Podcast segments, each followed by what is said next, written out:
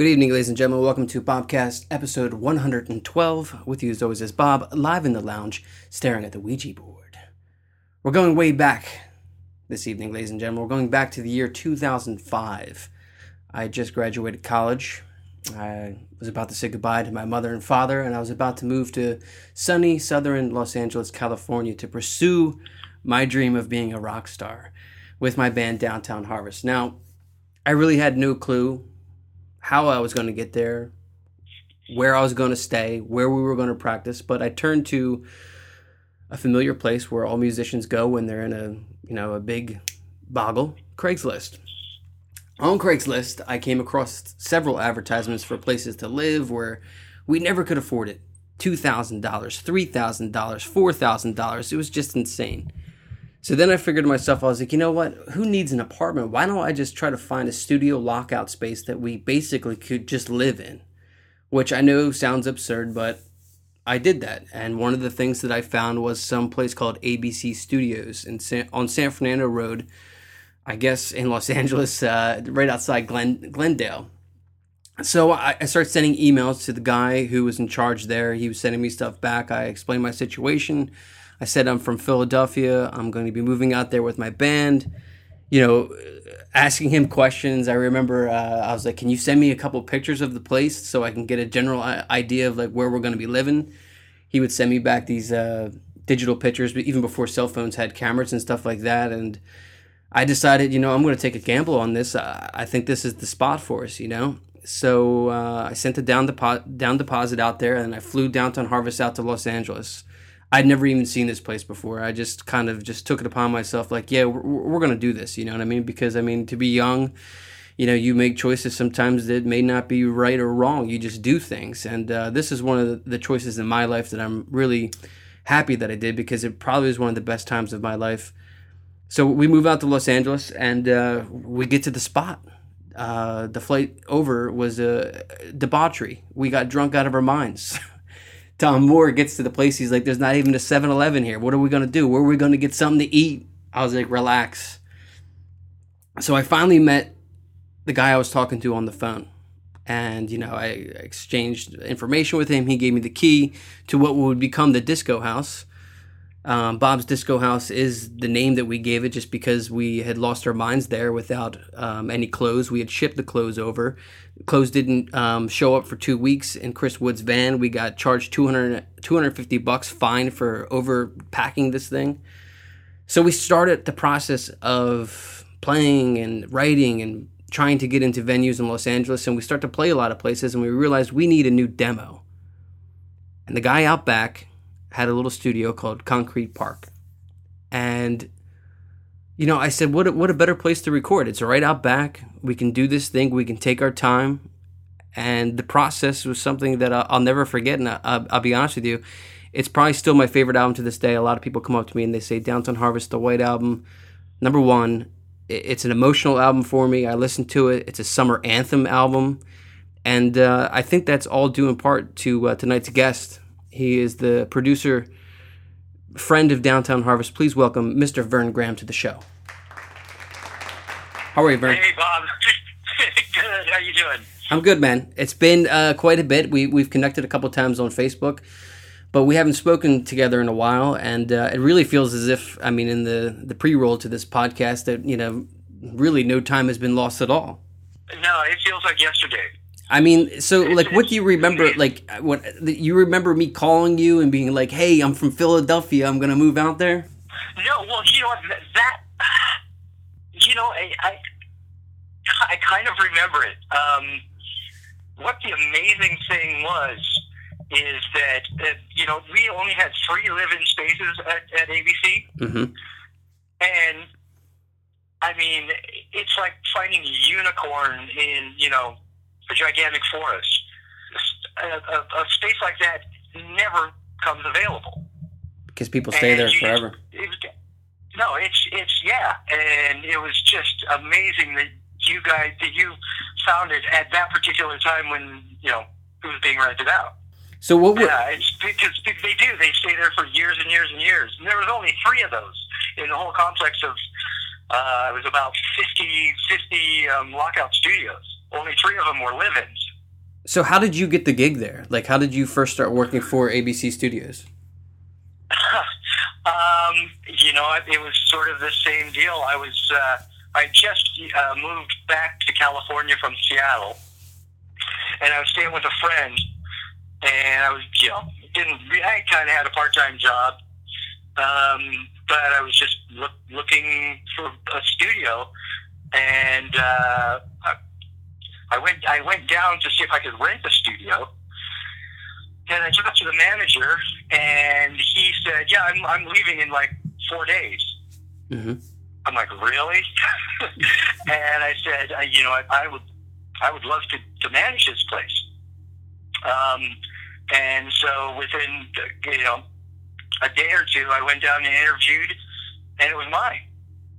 That's awesome. Uh, it was, that was it was pretty amazing for me because, you know, I mean, you know, they gave me free rent and literally like it was like two hundred bucks a month.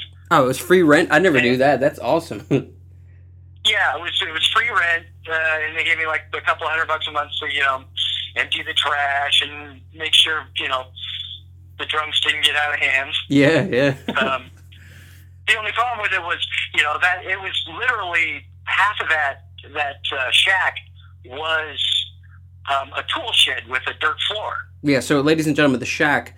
Um, we we used to Verne in the shack, Verne in the shack out back. I mean, it literally was almost like a, a shanty shack, but a, Verne had converted this tool shed, I guess, if you will, into a makeshift studio where the White Album was recorded. Yeah, it was like, uh, and there was no, you know, there was electricity, but there was no running water or plumbing. Yeah, I forgot about that. yeah, and I lived there. I did that for like five years. Oh man, I don't know how I did. I'd, I'd be out there. I'd be out there doing my dishes at the uh, at the faucet, you know, outside. I remember that. Now uh, it's all bringing. There was a bathroom there, right? It was like a a bathroom that was like under the stairs there that all like the drug addicts would use, right? Like yeah, I, yeah, I had to go across the parking lot, and um, that was my bathroom. And there, there was a little shower in there that I, I found that I had to finally put a lock on it. Oh my god! Because people would want to use it, um, but it was, you know, it was, it was, it, it was what it was. It was, it helped me like get into the whole you know music scene. Yeah, I mean, for for me, I mean, Downtown Harvest. I mean, it, it helped us get into the music scene. This is where we recorded our first album. Um, I, we had spent a couple months there, um, just trying to get our you know our, our like our bearings and stuff like that before we decided to record with you. Do you remember like how that process began? Because I can't. I know it just you know evolved, but I, I remember. Yeah, I, I, I believe that um, you know we just sort of like you know I met you guys and you know there's all four of you guys and you're really great. And I remember you know your space wasn't a whole lot bigger than mine, although you did have running water and uh, Yeah.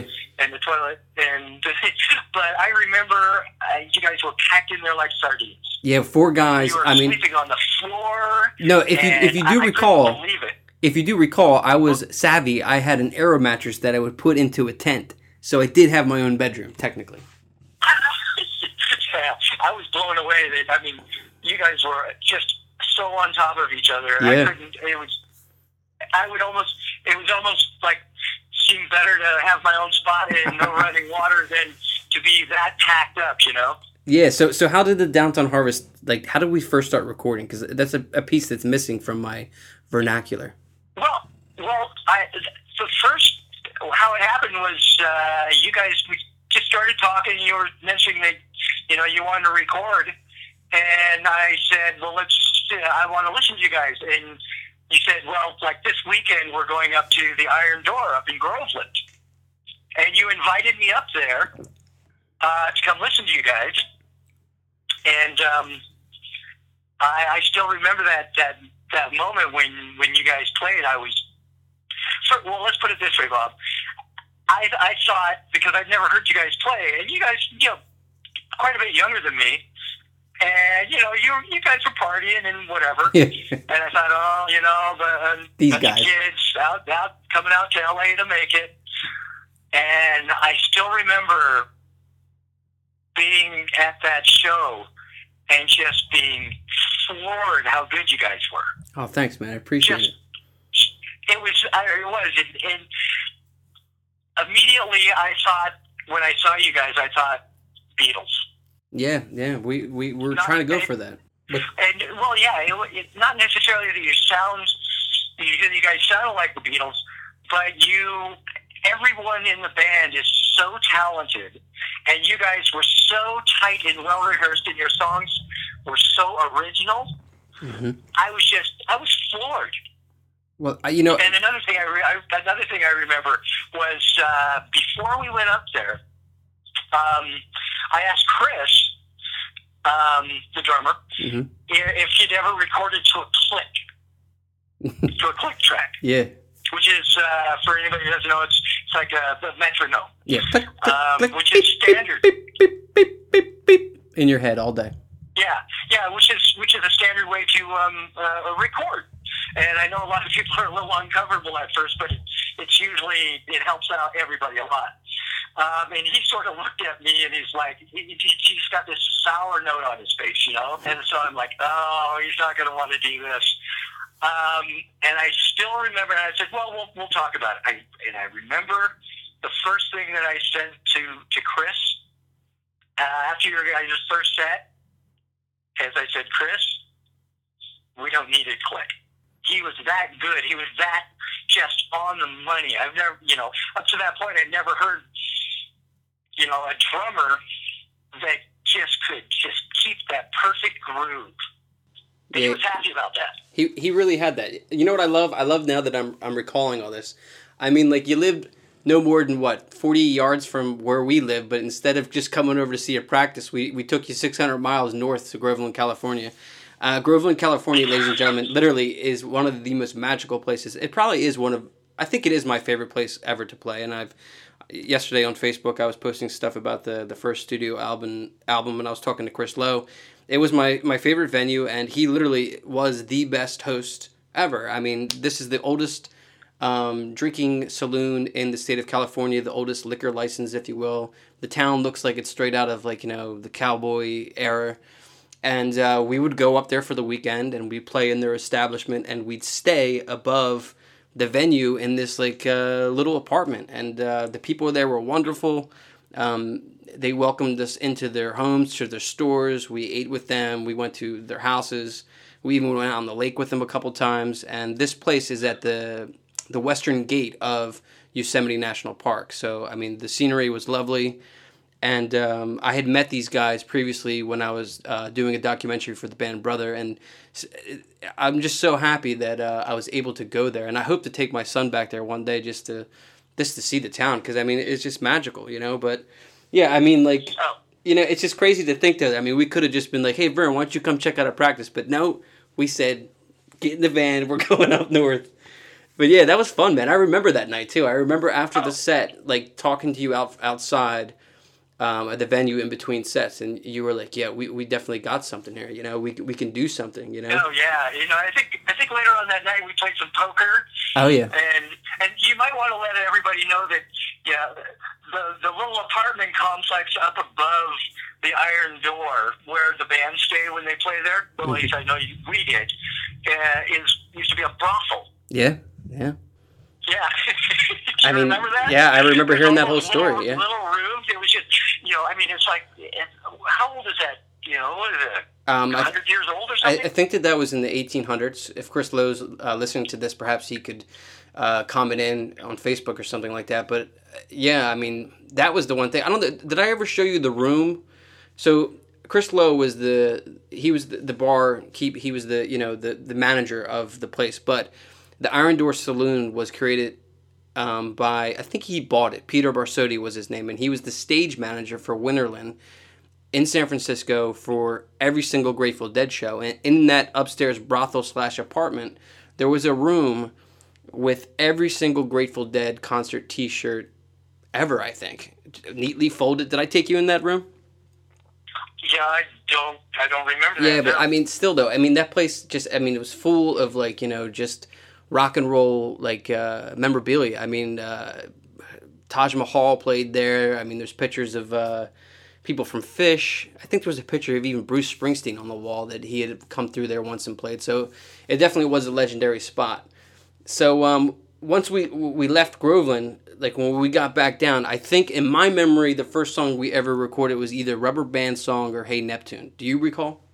Ugh, you know that I don't. I, I think really. I think it was Hey Neptune because I remember at this time you had you had just purchased a brand new Honda Accord, maybe or uh, Honda, right? So you you, yeah. you yeah. had them awesome new factory speakers that cars didn't have them. Right. So we would get in your car and listen to the mix over and over again. We would just sit in there with the AC rolling to just uh, absorb the take. Do you remember that? Oh yeah, you know, I mean, uh, to this day, it's you know, it's always to the car. That is the best way to you know, because that's where you know most people. That's where they listen to the music. At least you know, a lot now it's like sort of. Yeah, I still listen to it. I know you stuff or off your phone, but I mean, you listen to it in your car, you know, and if it's if it sounds good in the car, then it's pretty much going to sound good anywhere. Anywhere, yeah. I, I had read that um, when Jack White records his music, he he records it to a board, but he wired his car so he could listen to playbacks while he drives around like Nashville, Tennessee, which is Yeah, wild. yeah. But um, yeah, I, I remember that the process of beginning Hey Neptune. I remember the Rubber Band song. I think these were the first two songs we cut. And uh, it was just, it was a, I mean, I had, I had never recorded, I think we used the click for a couple things, but uh, I had never recorded in that capacity to have time. Like we had done like a four song EP prior, and that was all in one day with a guy named Andrew Kravitz who just wasn't really interested in the project and he kind of rushes through. So we cut four songs in one day, but with you, I think we did that project for almost uh, the better part of like a year. We just took our time with it, you know? Uh, yeah, I don't think it was quite that long, um, but it, it it it was a while. It was it was at least a few months. Right? You know, a, lot, a good a good portion of that um, was you know a mixing. Yeah.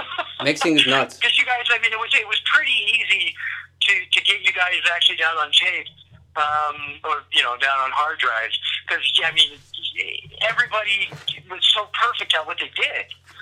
Um, and a lot of the stuff, you know, we did, we tried to do as, you know, as much, you know, all together as possible, which I think uh, gives the the album uh, just this cohesiveness, It really does have a Um, cohesiveness. and it, it, well, it keeps the groove, you know. Um, And it has, know, a, it has a good flow. I think we'd, we'd go in and uh, redo the uh, the vocals afterwards, um, which is you know standard. But um, Yeah. a lot of it was like all of you guys, and that, you know, I mean, that was such a small space. Um, and yet there there was some good separation. You know, there was a couple different rooms in there. Yeah, there was. A, I, I love the way you had set it up. You know, like uh, there was the control room, the vocal room, uh, the drums we did first, and then we did all the overdubs later. But uh, I remember, like, I enjoyed how we would do like the the DI, like the piano or Tom's guitar. Like we would all be in one Yeah. room together, just basically going straight into the board. Yeah, I mean that's if you can get away with that, you know. Not a lot of bands can actually get away with that because, you know, the problem is, is there's um, you know, each instrument bleeds into another, and if if they're not if they're not just right, it's really hard to go in and edit something, you know, so it uh, so it is right. So you sort of gotta. It's kind of old school where they used to actually go in and, you know, the whole band would do the whole song and you know on four tracks or whatever.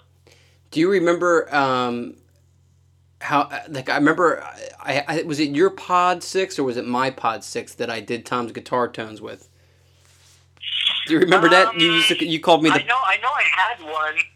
That one thing was a pain in the butt. you called me the Pod Master. You- I mean, I'm a podcast but host now, that? but you used to call me the Pod Master, but now I'm a podcast host. Podmaster. But yeah. Well, yeah, because you could, you could, knew how to actually get that thing to like. Yeah, I missed that thing, man. I, I've been looking for one of them, like online. They're expensive. They, they want a lot of money for them now. I'm like, what? I think I got that for like 80, 90 bucks.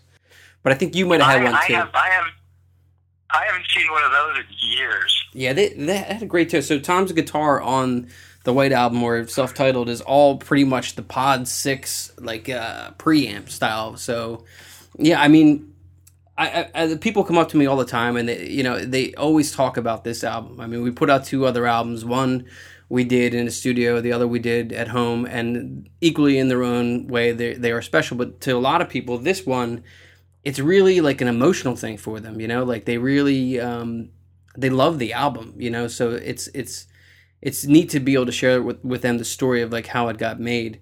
I mean, uh, I I remember when we were we first start doing like the B.O.B. track, we were looking. Uh-huh.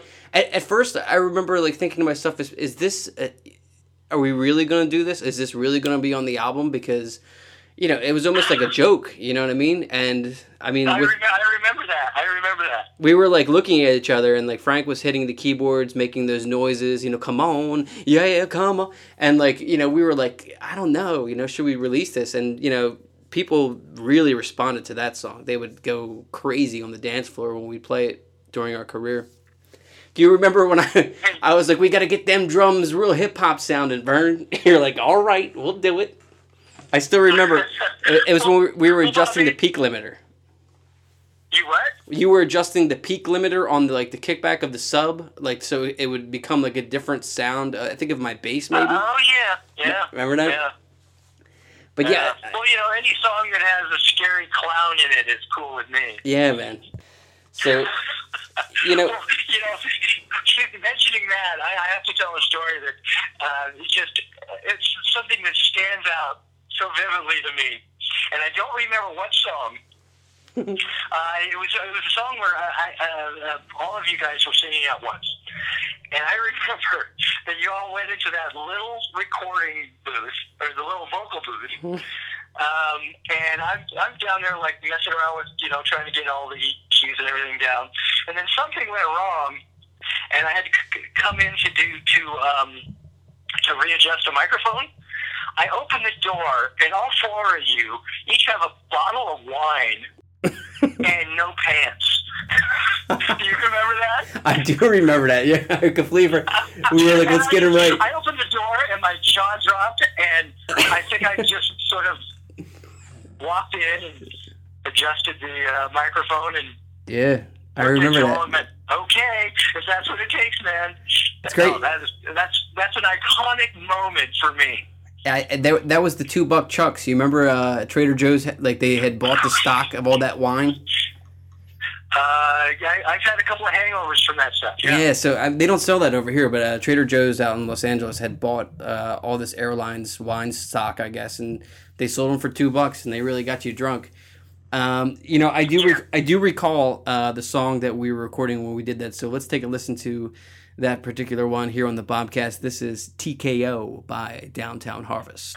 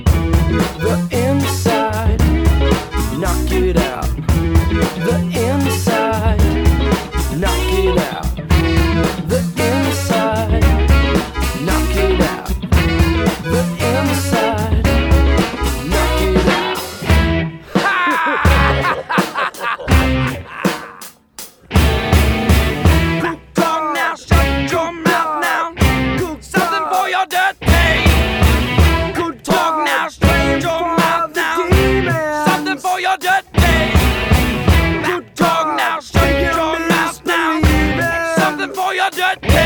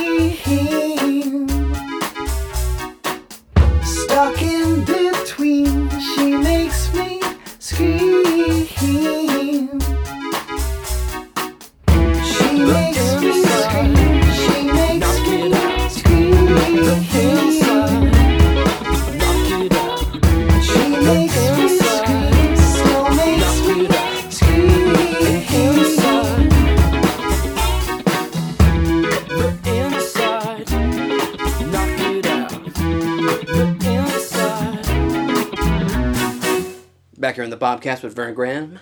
So yeah, uh, that was a, a magical moment between the band and yourself. But um, I mean, what else do you recall from those days? I mean, it's it's ten years. It's hard to believe that that much time has passed. But I mean, having this conversation with you right now, it seems as if you know we're living it. Yeah, it, it, it brings a lot of stuff back. Um, well, let's see, what else? Um, you know, I uh, one of the things that I, I remember, maybe because it's probably just, you know the last part of the whole process, was uh, uh, myself and Frank mixing like every day for like eight or ten hours. And um, you know, uh, Frank is very particular, which which you know pays off. But it was like there was I, I remember there was points where we, I, I think quite possibly we wanted to strangle each other Mm-hmm. for different. You know, sometimes it would be me wanting to strangle him. Sometimes it would be him wanting to strangle me. And one of the problems was um, was there seemed to be a ghost in the machine. Oh, I, and I know Frank could uh, verify this.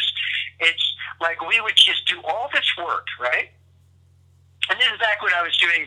Um, uh, uh, my computer was, uh, by today's standards, a relatively weak um, uh, Mac. It was a G5. Wow. Um, and, you know, if we do all this work and do very, very precise moves and everything on the faders, and we come back the next day and start the machine up and play the song, and something would be so mysteriously different, Wow. and we both look at each other and just, just drop our jaws, going, "What?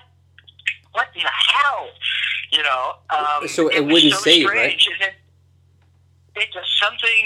It, there was all I can say is there was a ghost in the machine, Wow. but it, it caused us to be like really diligent and to, to like really try and remember exactly what where we ended the day before to see if it would, you know, if it would change. And it did Jesus. like a couple of times, a few times actually. It was it was a little maddening, but you know, I mean that's part of the process.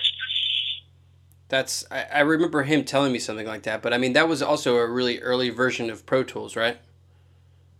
Oh yeah, yeah, yeah. That- I mean, that was- was, it was you know I, I- we did I we did it on a Digi 002, uh, which is you know it's and then yeah pretty early Pro Tools. Yeah, I remember. I Um, remember that. And, yeah, and it was just it was it was a it was just like crazy. I would have lost my uh, mind. Um, well, we both we both did, you know. I'm happy to do uh, was, uh, to tell everyone that uh, tomorrow Frank Ewing from Downtown Harvest is getting married, so I'll be attending that ceremony. So congratulations to Frank and his bride. congratulations, Frank. We love you, Franco. Right on. Thanks for taking care of that ghost in the machine. You know what I mean? But uh, the other thing I remember distinctively from that time period, I mean, we had our, you know, we we recorded in the shack out back. We had the disco house, but we also had the rest of ABC Studios to contend with. And I mean, not not a lot of people, you know, I've told people this story, and they're like, "Oh, really?" Like, so one of our neighbors was uh, Chris Holmes. I guess he didn't technically live there. But uh, he was the guitar player for WASP, White Anglo Saxon Protestant uh, males, I, I believe. And um, his claim to fame, if you look it up on YouTube, he is in this documentary called The Decline of Western Civilization Part 2. And he was a lead guitarist for a band, and he's captured in this documentary drinking, I, I guess, a liter full of vodka in a pool and going on this drunken rant with his mother by the poolside. And he was our neighbor, and we would jam with him. He would come in with his, uh, I think he had like a hammer style guitar. He, he drove around, I think, in a Firebird, and just really bizarre individual. But uh, do you rec- what do you remember of Chris Holmes? I mean, um, he's wow. I, I you know, You haven't thought about him in a while. Chris, Chris Holmes comes from a place of like. Well, first of all, one of the things I I remember about him is he he really was ranting on uh, Penelope Penelope the uh, the director hmm of uh, I never got paid. He would say to me. I never got. of the d- documentary. Yeah, Penelope he, he just he, he would always rant about how she set him up. yeah. You know, because cause where where they filmed that, you you thought that it was his house, Yeah. but it was it wasn't. no, it was a place was, you know, just, Yeah. just a house that they rented, and he would always just, you know, every every you know once in a while he'd come up and just like really just. Oh yeah, he would he'd go on those Um, tangents, and, man. And he he had he had some some very interesting like phrases written on the inside of his uh, Firebird that Oh, were God, yeah. really really off color. Totally. And he would rip Yeah, around that. he um, would drive like we lived on a road that was uh, predominantly empty. It was like almost like a. Mean, there's a lot of businesses there. The last time I, I went back, I, I drove back there. It's weird. The shack's gone. They built like new studio lockout spaces there. But um, Yeah, yeah, I know. I've seen that. It's, it's like a this huge complex back there. it's a massive complex now. And I guess the I, I, I knocked on the door where I lived once, and I went in, and the the guys were like, "Who the hell are you? Who the hell is this guy?" And but I, I looked for Holmes and he wasn't there. Um, but yeah, he used to come in and jam with us, man. And he, you know, I, I have, uh, I have, I, I spent a lot of time with that guy, talking to him about rock and roll and like, you know, at the time I, I wanted to uh, put him like on his own TV show. I'm like, look, man, I'm, I'm tired of hearing you talk about the decline and how you didn't get paid. Why can't you just film your own show? And he was like, "Yeah, right, yeah."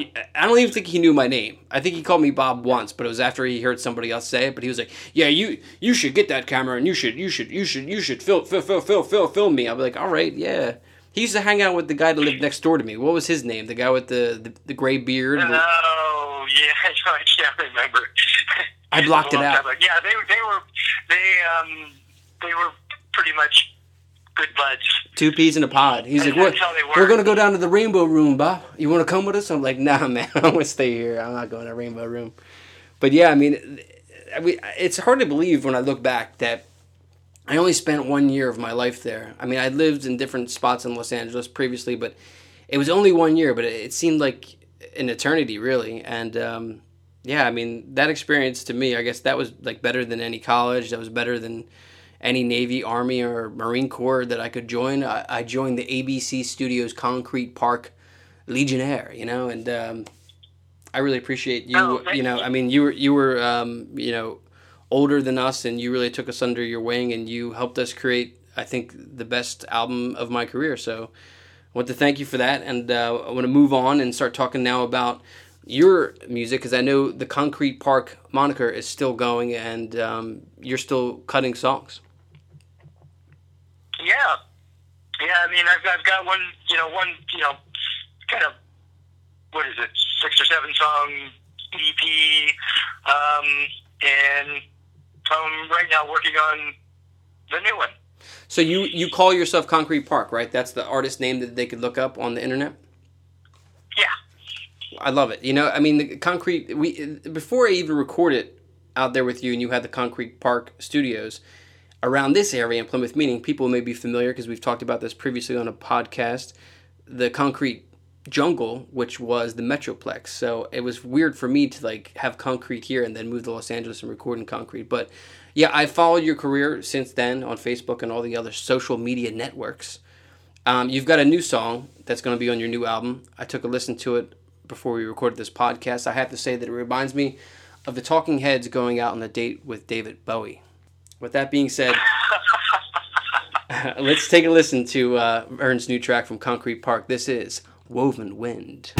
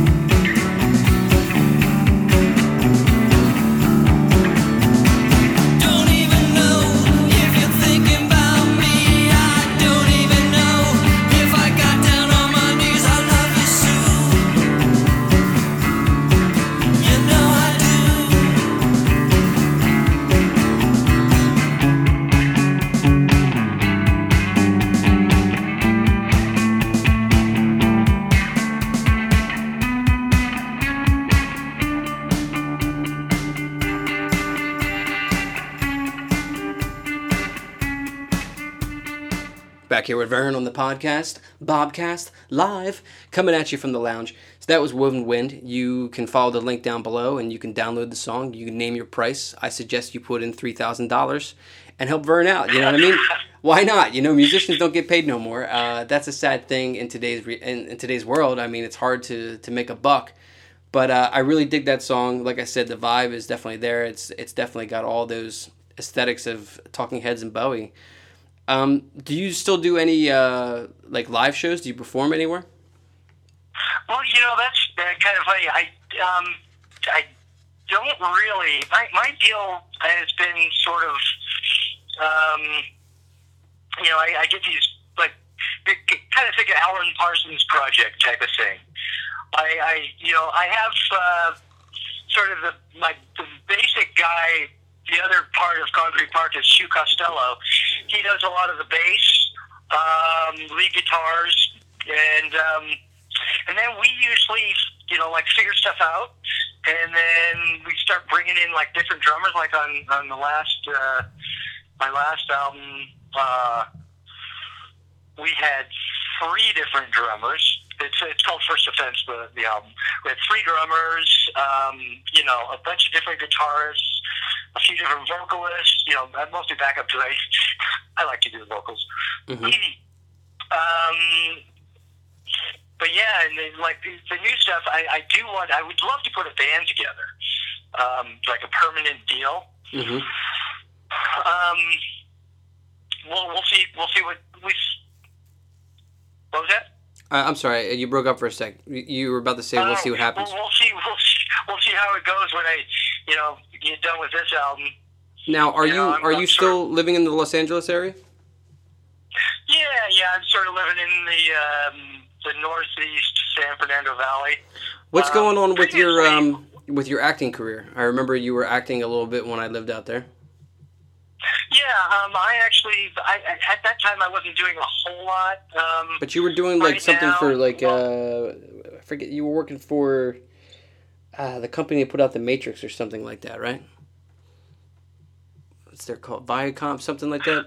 Something or Village Roadshow. You were doing something with Village well, Roadshow. well, I guess I actually that's funny. I actually um, bartended Oh, that's it, one yeah. of the owners of Village Roadshow. Yeah, I, Pictures. in my mind, I I, I just pulled that from ten years ago. Which is I'm a like, Verne did something. A lot of fun. They throw some pretty good parties. Oh yeah, I remember you used to tell me Um, about that. Did they make you sign any yeah. non-disclosure agreements? But uh, actually, as far as acting, you know, a couple summers ago, I did a few Shakespeare in the Park plays at the Will uh, Garrett Theatricum Botanicum, which was a lot of fun. Which one did you do? Um, Which play did you do? uh, let's see, we did Lear, Much Ado About Nothing, Nice. and uh, Midsummer Night's Dream. I just uh, had Yeah. uh, I heard over the radio that Shakespeare is still the most popular playwright with his works being adapted into over like 80 something different films. And there's a lot of films on the list that I didn't even know about. Like Clueless is is based off some sort of Shakespearean play and I'm like, "Wow, like there's so much stuff that he Yeah, did, you know? It's yeah. it's it's wild, really, but um yeah, it's Yeah. good it's good to hear that you're still doing your thing and and now like Yeah. when I was out there, like your your daughter was just still a kid. Now she's like how old? Uh, she's 18. She's she's about to attend college. Wow, man, that's great. Well, I wish her Yeah, the best man. in college. And you, and you have you have just like a, a little teeny tiny tiny tot now. Yeah, I got a three month year old baby. Uh, his name's Tyler, and yeah, life is so much different, but it really is for the better. I mean, those moments. I mean, he just puked on me a few hours ago. I could still smell it on myself as I record this podcast. It doesn't bother me one bit, you know. And I got to tell everyone out there who doesn't have a kid or is thinking, "Oh man, I'm too scared to have a kid. I don't think I can do it." Go out there and procreate. Oh. If you can't procreate, go out there and adopt. You can get a dog, you can get a cat, but I'll be honest with you, there's nothing better than the love of a child. You know what I mean? It's great coming oh, home. oh man, you know? I mean they're you know they're they're they're, actually they can be lifesavers. They really can. They really you can. end up you end up going you end up going gray, but I mean it's it's just a whole different world. Isn't it bizarre that people like when they when they get stressed out, their hair goes gray? Like I just how does that work? Somebody out there in the Bobcast land, send me an email, cahill.bob at gmail.com. Let me let me know why my hair on my temples here is going gray like Paulie Walnuts. But um yeah, stress stress is a good thing in life, you know what I mean? Like uh, especially when it's a kid. I mean, one of the things we do here on the Bobcast and we're doing it right now as we speak is Dadcast, talking about just being a dad and like what it's like. I mean, it completely changed my life for the better. Um, I remember when I was living out there, thinking the complete opposite. Like I remember, you know, you were like, my my daughter's eight. I'm like, Jesus, I, I can't imagine what that's like, you know. But um, that's great. Where's she going to school at? Pardon? Where's she going to go to school at? Uh, Cal State Long Beach. Nice. She's going to uh, be studying film. She wants to be a, um, a film editor.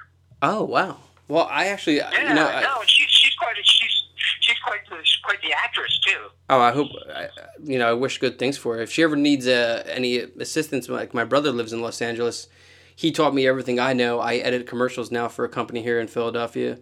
Um, perhaps maybe they could link up and learn some things. He just taught me something tonight, which was crazy. By hitting like Shift asterisk E, you can compress one image into a high res instead of doing the whole thing, which takes some time. But that's a different podcast here. Um, yeah. So- the short the shortcut podcast. Yeah, shortcut podcast where you could listen to 45 minutes in exactly two minutes. I just actually, you know, on another tangent, I heard today that there's a new revolutionary exercise out there that is one minute long, and it includes it includes you just running at full speed for 60 straight seconds, and then maybe some light like you know dumbbells afterwards. But uh, yeah, it was actually on Good Morning America, and I'm like, oh my god, dude, like people, Well, you, you know how you actually you know how you actually burn all the calories from that. how? It's from all the from all the barfing afterwards. Yeah, right. Just throwing up. The last time I went to a full sprint, I felt like my shins were gonna fall off. Like, but yeah, I mean, it's it's amazing to me like how people want shortcuts for everything. I mean, you should take time, and that's one thing that um I miss uh, about the the late '90s, early thousands is we were still just getting into it. I mean, one of the things I recall too, um, when we were recording, you talked about the Ghost when we were recording Downtown Harvest self-titled. Do you remember when cell phones first came out, like the Sprints and the Flip? You know, you would get this feedback noise in your earphones or on the monitors of like a like you don't hear that no more with iPhones or Androids. But I remember numerous times having to stop because yo yo yo I got it in I got it in my headphones. I can hear the phone. So I mean, technology is Oh come. yeah, yeah. Remember was, that? Yeah, it was you would click click it would go beep beep beep beep beep. Yeah. It would just totally mess up the take. I wish I can get that as a sample, but I don't know where you would get that at. Because I mean, I, I think my friend Mickey's got a bunch of old cell phones, but who knows what that was putting out? But uh, what we put out in the year 2000, in the year 2006, the the self-titled uh, White Album by Downtown Harvest is uh, still looked at today by a lot of people with great high regard. Uh, we're going to be celebrating for the next couple weeks here on the Bobcast on Facebook, Twitter, Instagram, Snapchat, whatever Downtown Harvest's first studio album. Uh, Verne, it's been great catching up with you. Uh, I feel as if we should hang out again. You know, maybe cut another album, or if you need a bass player on in the next Concrete Park studio album, fly me out. You know, I, I'll, I'll keep buying your songs on Bandcamp. Hopefully, actually, somebody goes on there right now and, and buys this song for three thousand bucks, and they could uh, just put me on a Southwest flight because I definitely miss working with you. Uh, I've worked with a lot of producers, but you were by far the most direct, but you were also the most like inspirational in a way. Like you would guide us along, be like, oh, you know, this vocal right here could be a little bit more sharp. Frankie, you need to go double this, and you really helped us. So, once again, thank you very much, Verne. I appreciate it. Oh, you know, uh, thank you. I mean, I learned an amazing amount from you guys. Um, you know, you said you, you know, earlier that you guys, you know, when you were just getting started, Yeah. um, you know, I, I felt at that time it was like, wow, these guys are veterans. You know, you, Yeah. you had everything you needed. You know, um, and it was it made it a pleasure for me. Well, it was the feeling was And, and, mutual. and I made I made a bunch of really great friends too. So, hey, you know, it's good art is always a win-win situation. And that's the good thing about music here, ladies and gentlemen, is that it can last forever. My guest tonight was Verne Graham here on Bobcast episode 112. My name's Bob, and this has been another episode of Bobcast.